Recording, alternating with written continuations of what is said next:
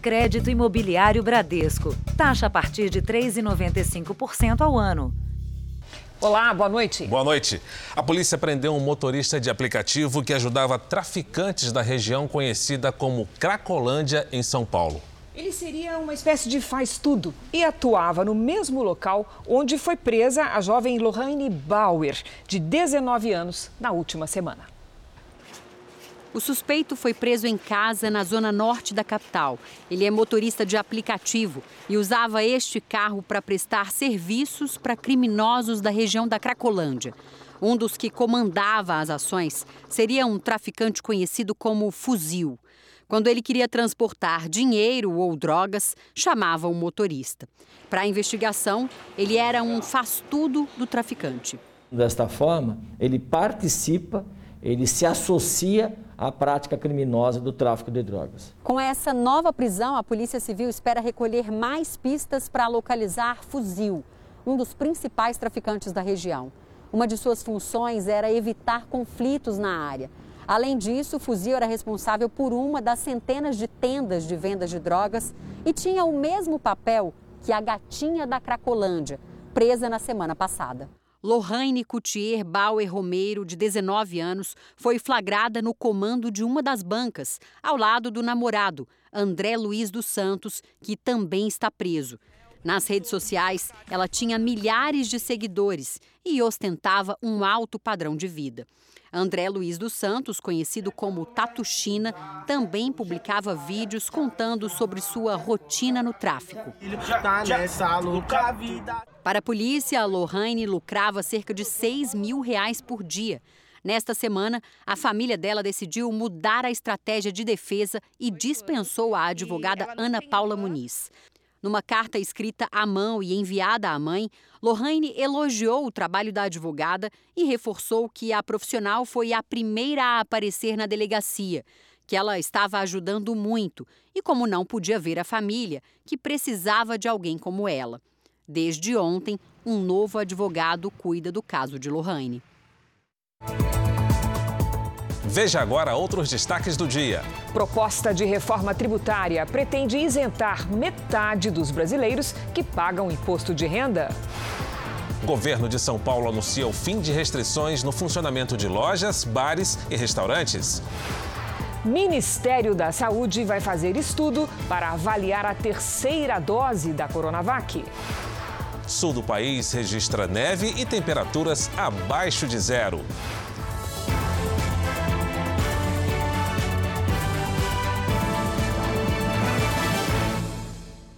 Oferecimento Bradesco. Abra sua conta e encare o futuro.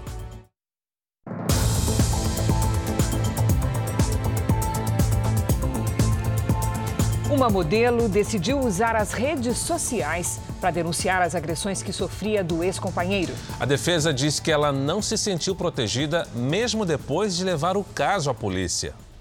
O início da discussão foi gravado, como mostra esse áudio. Você me agredindo. Ué, não. Você está me agredindo. Sabe o que faltou na sua vida? Agressão por você virar mulher. A modelo Ana Figueiredo, de 23 anos, decidiu expor pelas redes sociais os hematomas que, de acordo com ela, sofreu do ex-companheiro, o engenheiro Vitor Hugo da Rosa Amaral. O relacionamento durou um ano e quatro meses. Ela conta que, antes de publicar as imagens, decidiu procurar a polícia depois de ter sido enforcada após uma discussão provocada por ciúme. Eu comecei a ver tudo preto, parei. Parece que não tinha mais nada na minha frente. E eu comecei a parar de escutar, de, ou de ouvir. E eu pensei, eu vou desmaiar. E aí, quando eu tava sem força já, ele me soltou, me dando muito tapa e soco. No dia das agressões, Ana avisou ao companheiro que iria denunciá-lo. De acordo com a modelo, ele disse que iria junto com ela à delegacia. Os dois prestaram depoimento. O exame de corpo de delito comprovou os ferimentos. Mas Vitor Hugo foi liberado. Haveria um flagrante, sim, é, tendo em vista todas as, as agressões sofridas, físicas sofridas pela Ana. Porém, contudo, é, é, fica a cargo da, da delegacia e do juiz. Em depoimento à polícia, o engenheiro disse que não agrediu Ana que apenas se defendeu dela. Em nota, a defesa dele nega a versão dada pela modelo. Vitor Hugo terá que cumprir medida protetiva que impede que ele se aproxime ou mantenha contato com Ana. A investigação segue sob sigilo. Nos seis primeiros meses desse ano, o Brasil registrou mais de 32 mil denúncias de violência doméstica. A cada dois minutos, cinco mulheres são espancadas no Brasil. Todas as mulheres que passam por esse tipo de situação, que já passaram, que não denunciaram, que passam e que escondem. Que elas denunciem, que elas não abaixem a cabeça, que elas não sintam medo. Denunciar é preciso. A burocracia para tomar vacina contra a Covid-19 tem impedido muita gente de se imunizar. São sites e aplicativos que não funcionam, além de documentos que não são aceitos. Resultado: o que poderia ser resolvido em horas acaba demorando semanas. Sem o agendamento no site, não tem vacina. Geisa se cadastrou, mas conta que na hora da confirmação, o sistema da Prefeitura de São Bernardo do Campo, na Grande São Paulo, sumiu no aplicativo dela. O agendamento no fim tinha sido concluído, eu não recebi essa informação por nenhum lo local e quando abriu de novo minha faixa etária já tinha passado a data do agendamento. Mesmo assim, ela foi até o posto de vacinação, sem sucesso. Foi orientada a procurar a unidade de saúde do bairro onde mora e a escrever uma carta explicando o problema. Nada deu certo. Estou há um ano e meio esperando para ser vacinada e não estou conseguindo. O nome dela foi para o final da fila só vai poder se vacinar depois que o calendário de imunização dos adultos for concluído. Além de organizar a fila, essa obrigatoriedade do agendamento, adotada também em outros municípios, tenta evitar que as pessoas fiquem escolhendo a vacina que vão tomar. O problema é que, como no caso da Geisa, muitas vezes o sistema não funciona e atrasa quem quer apenas se imunizar na data em que tem direito. Poxa, o que, que o cidadão tem que fazer para receber o mínimo, que é a vacinação? A Prefeitura de São Paulo publicou uma lei que também manda para o fim da fila quem se recusar a tomar a vacina com base no fabricante. Em outras cidades da região metropolitana, muitas pessoas têm reclamado do excesso de exigências para comprovar o endereço. Alessandra, que mora com o namorado há dois anos e só tem comprovantes em nome dele, diz que sofreu um atraso de mais de uma semana na vacinação, mesmo apresentando uma certidão de união estável fui até um cartório da cidade, me informaram que não era naquele cartório, fui em outro cartório, consegui, depois de pegar fila, pegar guichê, pagar uma declaração de residência. Esta advogada, especialista em direito médico, lembra que as medidas de controle são importantes, mas que os cidadãos não podem ser impedidos de se vacinar por erros do poder público. Se por um acaso ela for recusada na vacina porque ela não tem agendamento ali, acho que ela pode tomar até umas medidas legais é, contra a autoridade, porque, inclusive de reparação de danos, porque isso é um bloqueio inconstitucional ao direito dela, que é o direito à saúde. Na tarde de hoje, a Geisa, a jovem que acabamos de mostrar, finalmente conseguiu tomar a vacina. A Prefeitura de São Bernardo do Campo disse que, para os casos como o dela, o município dispõe de central de agendamento, com recursos analisados em até três dias. O governo de São Paulo decidiu antecipar o calendário de imunização. Até 16 de agosto, todos os adultos com mais de 18 anos deverão ter recebido a primeira dose de vacina. Com isso, deixarão de valer as restrições no funcionamento de lojas, bares e restaurantes. De 1 a 16 de agosto, os bares e restaurantes de São Paulo poderão funcionar até meia-noite, com 80% de taxa de ocupação. Depois do dia 16, bares e restaurantes não vão ter mais restrições. A decisão foi tomada por causa dos números da pandemia no estado. Hoje a taxa de ocupação das UTIs está em 53%.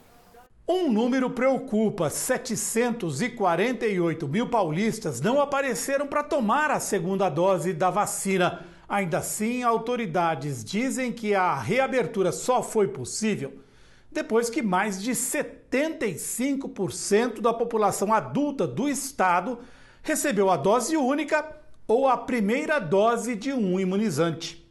Hoje também foram anunciadas novas datas de vacinação. Até 18 de agosto, todos os maiores de 18 anos de idade poderão tomar a primeira dose.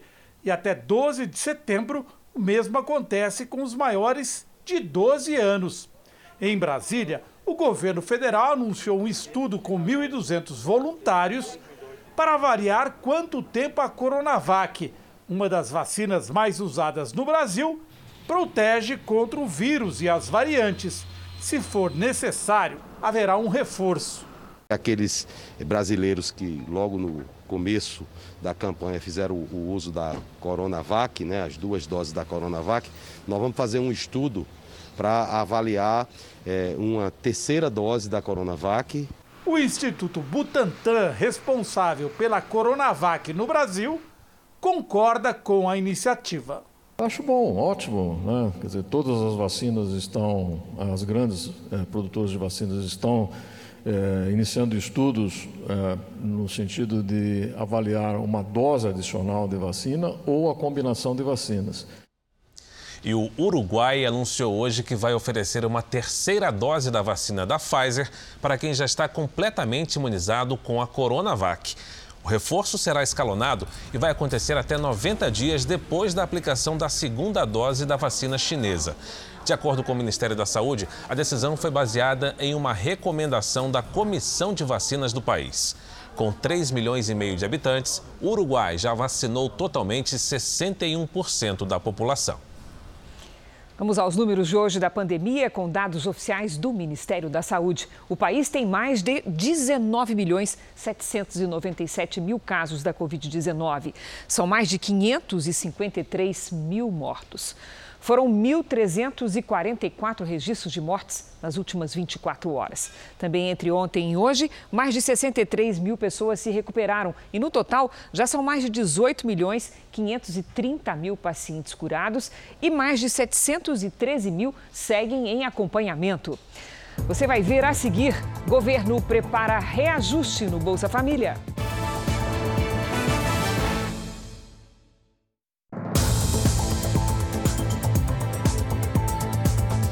O governo federal deve anunciar para a semana que vem reajustes nos valores do Bolsa Família. Ciro Nogueira, que será o novo ministro da Casa Civil, toma posse na semana que vem, mas já começou a trabalhar ao lado do presidente.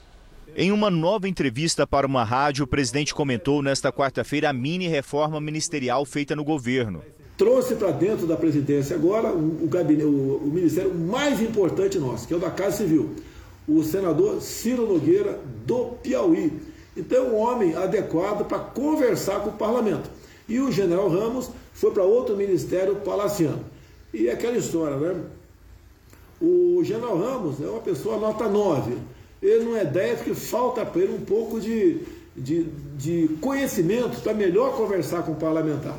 É a mesma coisa eu querer que o Ciro Nogueira converse com o alto comando das Forças Armadas. Como o Jornal da Record já informou, as mudanças miram uma melhor interlocução com o Congresso e formar uma base partidária para as eleições do ano que vem. Eu tenho certeza que a interlocução melhorará e muito. É um ministério muito importante para nós, tendo de vista que nós temos que conversar com o parlamento brasileiro. E ninguém melhor do que o senador experiente como Ciro Nogueira, que foi meu colega por muito tempo dentro da Câmara dos Deputados o governo oficializou as mudanças ministeriais. Ciro Nogueira, senador do PP na Casa Civil. Luiz Eduardo Ramos, que estava no ministério, foi para a Secretaria-Geral da Presidência. E foi recriado o Ministério do Trabalho e Previdência, que passa a ser ocupado por Onix Lorenzoni. Será o quarto ministério do aliado de Jair Bolsonaro. Com o novo ministério, que estava incorporado ao Ministério da Economia, o governo passa a ter 23 pastas. O presidente já fez 29 mudanças de ministros. A posse oficial dos novos ministros só deve acontecer na semana que vem. A intenção, por enquanto, é fazer uma grande cerimônia com a presença de parlamentares que voltam do recesso. Ciro Nogueira já começou a trabalhar na Casa Civil e participou, ao lado do presidente, da sanção do projeto de lei que cria o programa Sinal Vermelho contra a violência doméstica. Na vaga no Senado, assumiu a suplente e mãe dele, Eliane Nogueira. O governo prepara para a semana que vem um anúncio do reajuste do programa Bolsa Família. O cenário traçado pelo Ministério da Cidadania é aumentar o valor que hoje é em média de 182 reais para no mínimo 250. De acordo com fontes envolvidas nas negociações, Muitas famílias podem receber mais de 300 reais, porque cada benefício é calculado levando em consideração critérios como renda e número de filhos. Os valores vão ser fechados pelo Ministério da Economia, que avalia os recursos disponíveis. No noticiário internacional, nos Estados Unidos, uma resolução de apoio ao povo cubano foi aprovada pelo Comitê de Relações Exteriores do Senado. Agora, ela será avaliada no plenário. A resolução afirma o apoio do Congresso dos Estados Unidos ao movimento pró-democracia em Cuba e pede que o governo cubano seja responsabilizado pela repreensão violenta aos protestos. Nos dias 11 e 12 de julho, milhares de manifestantes foram às ruas por liberdade, respeito aos direitos humanos e o fim da ditadura. Segundo ativistas, entre 500 e 700 pessoas foram presas nos protestos. O governo cubano não confirma, mas a Justiça de Cuba afirmou que 59 pessoas chegaram a júri por participar dos atos e supostamente cometer delitos como desordem pública e desacato. As penas podem chegar a até um ano de prisão. Segundo ativistas e familiares dos presos, os julgamentos são sumários, ou seja, acontecem de forma rápida e sem amplo direito de defesa.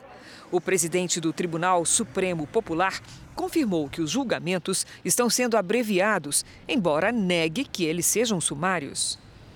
Vamos agora com a opinião de Augusto Nunes. Boa noite, Augusto. Boa noite, Cris. Boa noite, Fara. Boa noite a você que nos acompanha. O embaixador da China no Brasil, Yang Wanming, agora luta no Twitter para provar que o único problema do povo de Cuba é o embargo econômico decretado pelos Estados Unidos. Essa tese malandra confirma que o diplomata chinês não tem compromisso com a coerência nem com a verdade. Há poucos dias ele tuitou o seguinte: quem é Deus?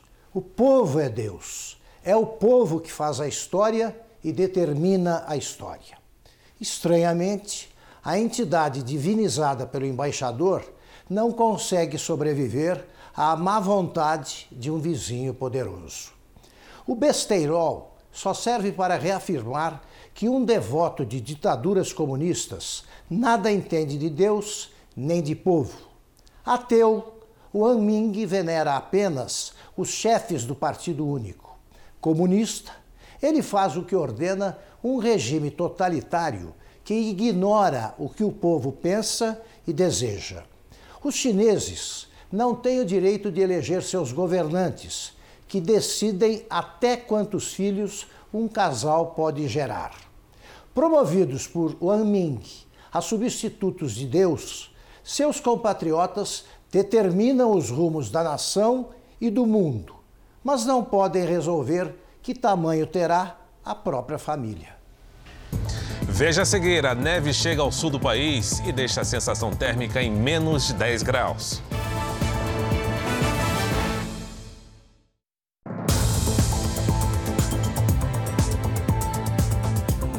Jovem de 24 anos, sem passagem pela polícia, é o principal suspeito de reunir traficantes para roubar joalherias no Rio de Janeiro. Os criminosos eram traficantes do Complexo da Maré, que viajavam até a região serrana para roubar joalherias. Até maio desse ano, eles subiram a serra cinco vezes. Em um dos assaltos, na cidade de Petrópolis, a quadrilha levou meio milhão de reais em joias. Na fuga, houve troca de tiros com a PM e uma adolescente ficou ferida. Com a prisão de parte da quadrilha, os investigadores conseguiram identificar quem planejava os roubos. Um jovem de 24 anos, sem passagem pela polícia, que já foi bancário e trabalhou em cartório. Ele conheceu os traficantes frequentando bailes funk no Complexo da Maré. Ele conhecia bem a cidade, então ele fazia o planejamento prévio pessoalmente de todos os estabelecimentos que seriam roubados e ele ainda serve de batedor numa rota de fuga dos executores. Até ser descoberto, Caio Torres Machado gostava de exibir nas redes sociais a paixão por motos. Ele passou a ser monitorado pela polícia. Em uma das conversas, orienta os criminosos em fuga. Estou passando a PRF agora, tudo tranquilo. Tu lembra o caminho, naquela, lá naquela rua de terra, nós vamos entrar ali embaixo, lá no final. Em outro trecho, ele fala que os comparsas que foram presos entregaram o esquema. Quando chegou um mandado para mim, tá dizendo que fui eu que dei a joalheria de Taipava, tá dizendo tudo direitinho igual aconteceu. Alguém que estava envolvido no bagulho falou tudo. A polícia prendeu Caio nesta madrugada. Segundo as investigações, o grupo arrecadou cerca de 3 milhões de reais com os roubos na região. Parte dessas joias eram derretidas pelos próprios traficantes e outra parte era encaminhada ao mercado das flores, o conhecido mercado de receptação de joias de luxo. Duas pessoas foram presas hoje suspeitas de atear fogo à estátua do bandeirante Borba Gato, em São Paulo. Paulo Galo é apontado como líder do grupo que organizou o ato. Ele admite a participação com o argumento de que queria abrir um debate. A defesa alega que a mulher não esteve na manifestação. O outro homem, que teria transportado os pneus que foram queimados, foi preso essa semana, mas acabou liberado por decisão da Justiça. Um alerta para os pais. Todos os dias, mais de 50 crianças e adolescentes são vítimas de queimaduras. E muitos casos acontecem dentro de casa. Bela tem andado mais chorosa. Você quer ir no quarto? É assim desde que sofreu um acidente na casa da avó. Minha mãe disse que estava fazendo um café e ela já estava com a água no coador e a Bela estava comendo uma banana. A banana caiu no chão e minha mãe, preocupada com a cachorra morder a Bela por conta da banana que caiu, abaixou. No que ela abaixou, a Bela subiu a mãozinha e puxou todo o café e aí caiu no braço dela. A menina de um ano e meio teve queimaduras profundas no rosto e nos braços. Quando você tem a criança com um ano de idade que ela começa a andar, ela começa a procurar novos lugares, a explorar, ela explora o ambiente. E um ambiente que é de muita curiosidade para a criança, qual é? A cozinha. Acidentes domésticos como esse têm sido bem comuns durante a pandemia. De janeiro a abril deste ano, as queimaduras foram motivo de mais de 6 mil procedimentos hospitalares em crianças e adolescentes no SUS. Até os 4 anos de idade, a pele ainda é muito fina e temperaturas nem tão altas já podem causar lesões. Bastam 3 segundos em contato com água a 60 graus Celsius para a criança ter uma queimadura de terceiro grau que pode levar a uma hospitalização e até a necessidade de um enxerto de pele. São lesões que, se você não tomar cuidado, vão ficar com sequelas para o resto da vida. A recuperação de Bela foi mais rápida do que o esperado, mas a menina ainda precisa de cuidados. A gente tinha uma preocupação muito grande em relação às feridas e às cicatrizes físicas, né? E hoje a gente está lidando com as cicatrizes emocionais, né? Porque ela realmente ela está bastante assustada, coisas que ela não tinha medo. Hoje ela tem medo de qualquer coisa. O melhor é prevenir e, se houver a queimadura, água corrente por cinco minutos. Na casa de Bruna e Guilherme, cantoneiras, protetor de tomada, tapetinho e portão de proteção na entrada do quarto nunca foram demais. E agora então, cozinha para Bela é só essa. Cozinha não é lugar de criança, em maneira alguma. E em Goiânia, um bombeiro fez um rapel em um prédio para resgatar um menino de um ano. Para não assustar o garoto, os bombeiros decidiram descer com uma corda até o 13º andar e entrar pela janela do banheiro. João, de um ano, havia se trancado no local. Ele abriu uma gaveta e com isso bloqueou a entrada. O resgate levou menos de uma hora e João saiu assim, sorrindo, no colo do bombeiro. Quanta emoção, meu filho! Câmeras registraram o roubo a um caixa eletrônico em Osasco, na Grande São Paulo. No canto da imagem, dentro do estabelecimento, é possível ver um segurança fazendo a manutenção do caixa eletrônico. Os assaltantes chegam nesse carro vermelho. Um vigilante reage, começa a troca de tiros. Ele está sozinho contra quatro criminosos. Eles usam coletes à prova de balas e armas pesadas. Após ser atingido no pé, o segurança cai e é rendido pela quadrilha. Já o agente que estava no caixa rasteja e se esconde. Ele está ferido na mão. Os ladrões vão até o caixa e pegam o dinheiro. Depois fogem. Os dois seguranças foram socorridos e estão fora de perigo. Ninguém foi preso. Vacinas para combater o coronavírus estão sendo trocadas por ouro. Vamos a Belém conversar com o repórter Guilherme Mendes, que tem os detalhes. Guilherme, boa noite para você. Boa noite. A denúncia foi feita por lideranças indígenas Yanomami. Segundo conselheiros de saúde das aldeias, funcionários da Secretaria Especial de Saúde Indígena, ligados ao Ministério da Saúde, teriam vendido 106 doses da vacina Coronavac, destinadas a comunidades Yanomamis. As doses teriam sido vendidas a garimpeiros que atuam de forma ilegal em reservas indígenas no sudoeste de Roraima. Segundo o documento entregue à Polícia Federal e ao Ministério Público Federal, cada dose do imunizante teria sido vendida por cerca de 15 gramas de ouro. Os conselheiros pedem o desligamento imediato das equipes envolvidas com a venda. Nós tentamos contato com o Ministério da Saúde, mas até agora não tivemos resposta. Cris, Fara. Nós vamos ver como é que está o andamento da vacinação em todo o país. Somadas as aplicações da primeira e segunda doses, 1 milhão 915 mil pessoas receberam a vacina contra o coronavírus nas últimas 24 horas. Hoje o Brasil tem mais de 97 milhões 891 mil vacinados com a primeira dose e 39 milhões 203 mil pessoas completaram a imunização. Santa Catarina já imunizou com a primeira dose quase 49% da população. A vacina foi aplicada em mais de 3 milhões 545 mil habitantes.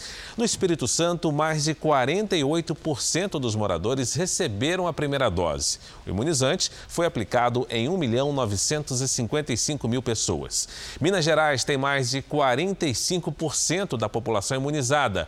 9 milhões 632 mil mineiros receberam a primeira dose. No portal r7.com você pode acompanhar a situação de todos os estados no mapa interativo. Um frio de congelar. Esse foi o cenário hoje em várias cidades do sul do país. Para quem planta ou cria gado, a tecnologia e o conhecimento ajudam a evitar os estragos no campo. A técnica de congelamento nas flores dos pessegueiros e das cerejeiras formou verdadeiras esculturas. Em muitos pomares de Antônio Prado, cidade da Serra Gaúcha, o método é usado em épocas de frio extremo.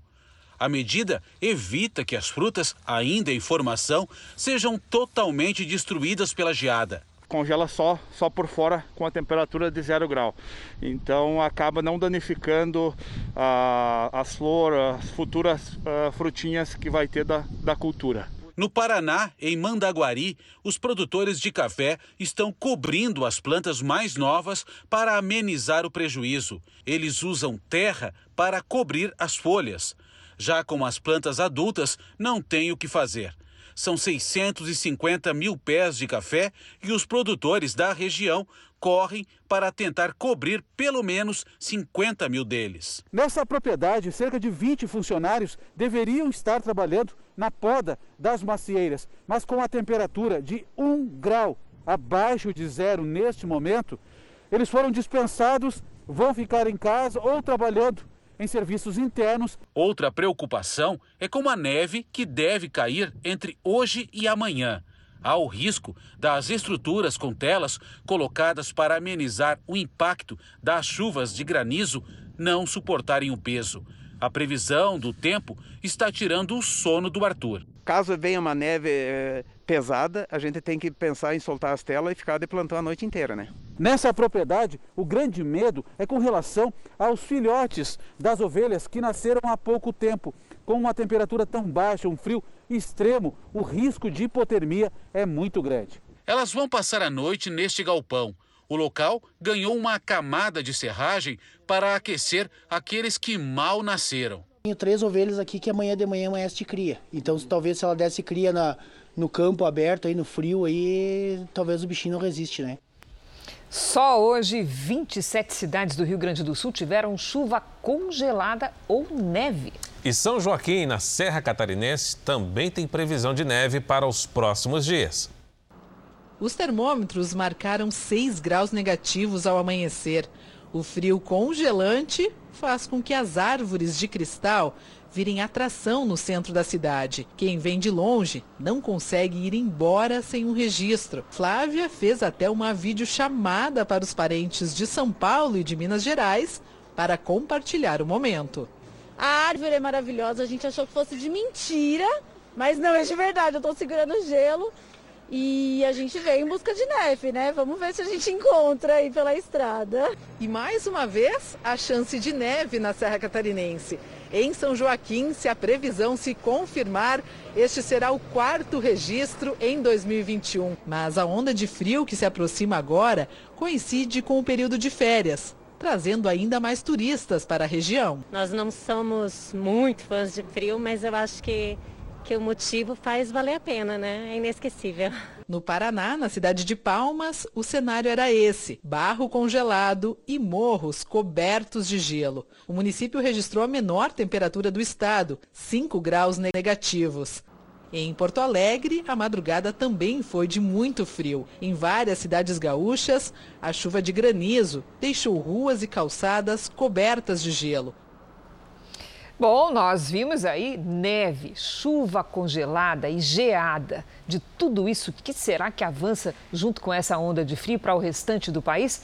Vamos perguntar para a Lidiane Sayuri. Boa noite, Lidia. O que é que vem por aí? Vamos lá, Cris. Boa noite para você, para o Fara, para todo mundo aí do outro lado. Olha, deste pacote inverno, além do frio, só a geada se espalha. O restante continua sendo exclusividade da região sul. Aliás, acabamos de receber estas imagens. Teve gente que aproveitou a neve para tentar fazer boneco em São Francisco de Paula, no Rio Grande do Sul. Em Gramado, os floquinhos também mudaram bem a paisagem.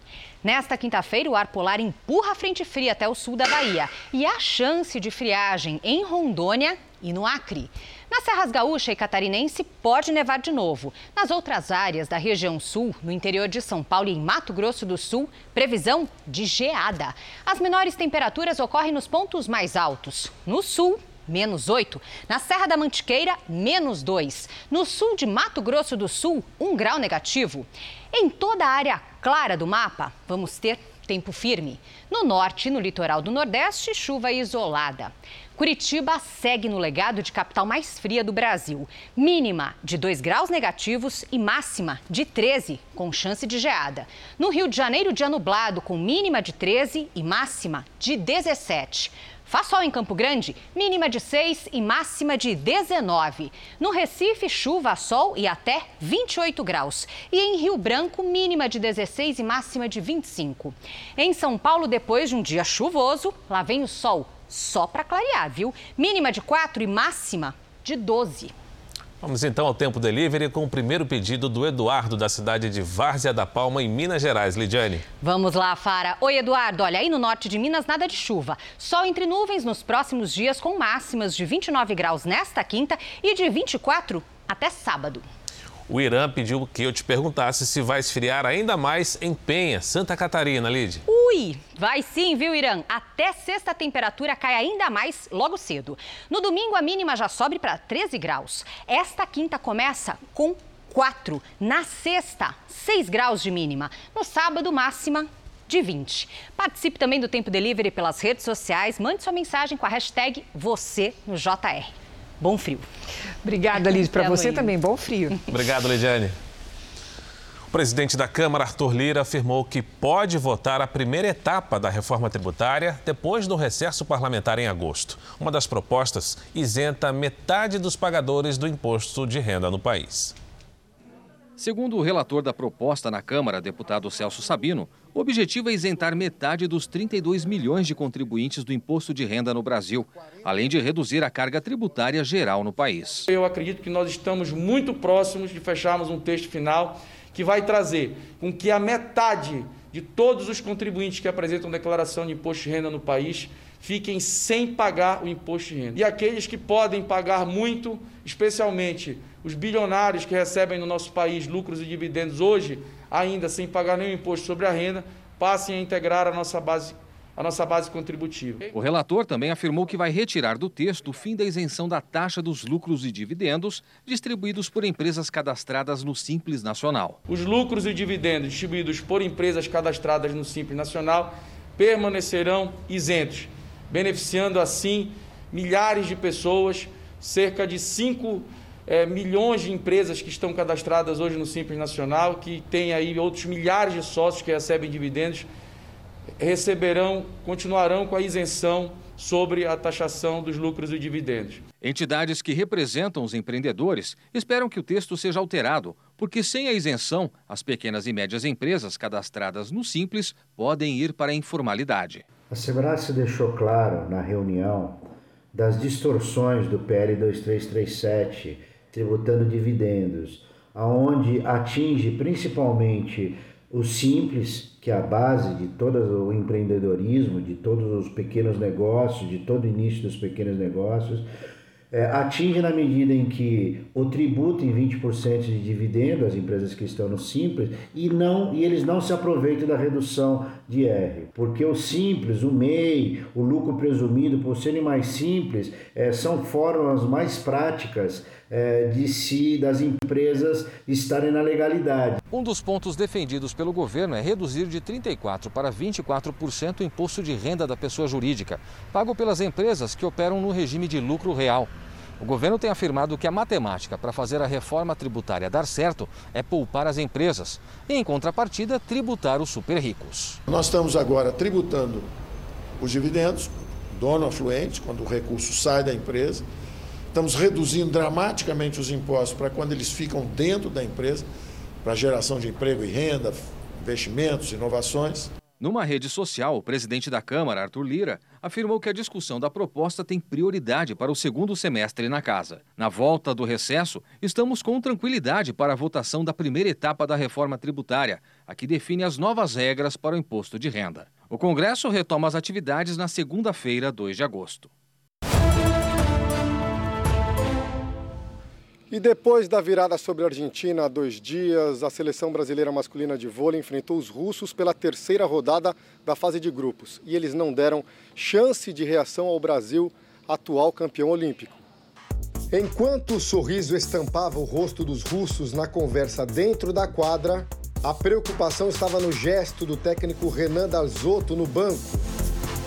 Nem os melhores atacantes do mundo puderam superar a barreira de mais de 3 metros de altura do outro lado da rede. Destaque do jogo, até a placa de publicidade, o camisa 7 Volkov quebrou quando estava na defesa. E assim os gigantes russos mostraram a que vieram nessa Olimpíada de Tóquio. 3 sets a 0 e fim de papo. E a nossa fadinha Raíssa Leal já está de volta ao Brasil. Ela foi recebida com muita festa em Imperatriz, no Maranhão. Com a medalha de prata pendurada no pescoço, Raíssa Leal foi recepcionada por um astro do skate brasileiro, Sandro Dias, no Aeroporto Internacional de São Paulo.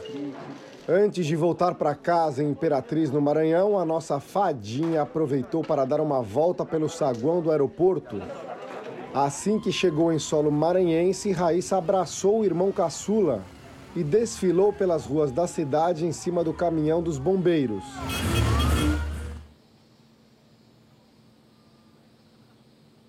E uma das imagens mais emocionantes do dia envolveu uma atleta brasileira do judô. A judoca Maria Portela dominou boa parte da luta e chegou a derrubar a russa, que tocou os ombros no chão. Mas após revisão, os árbitros não entenderam que tenha sido um golpe válido. Na prorrogação, Portela acabou derrotada por falta técnica. Decepcionada, ela desabou. No tênis de mesa, Hugo Calderano chegou a fazer 2 sets a 0, mas perdeu para o alemão por 4 a 2. Já no tênis com duplas mistas, Marcelo Melo e Luísa Stefani perderam para Novak Djokovic e Nina Stajnovic. Ao fim da partida, os brasileiros reclamaram das provocações de Djokovic, que chegou a acertar uma bolada nas costas de Marcelo. E na final individual da ginástica, o Brasil também não foi bem. Caio Souza ficou em 17º lugar e Diogo Soares em 20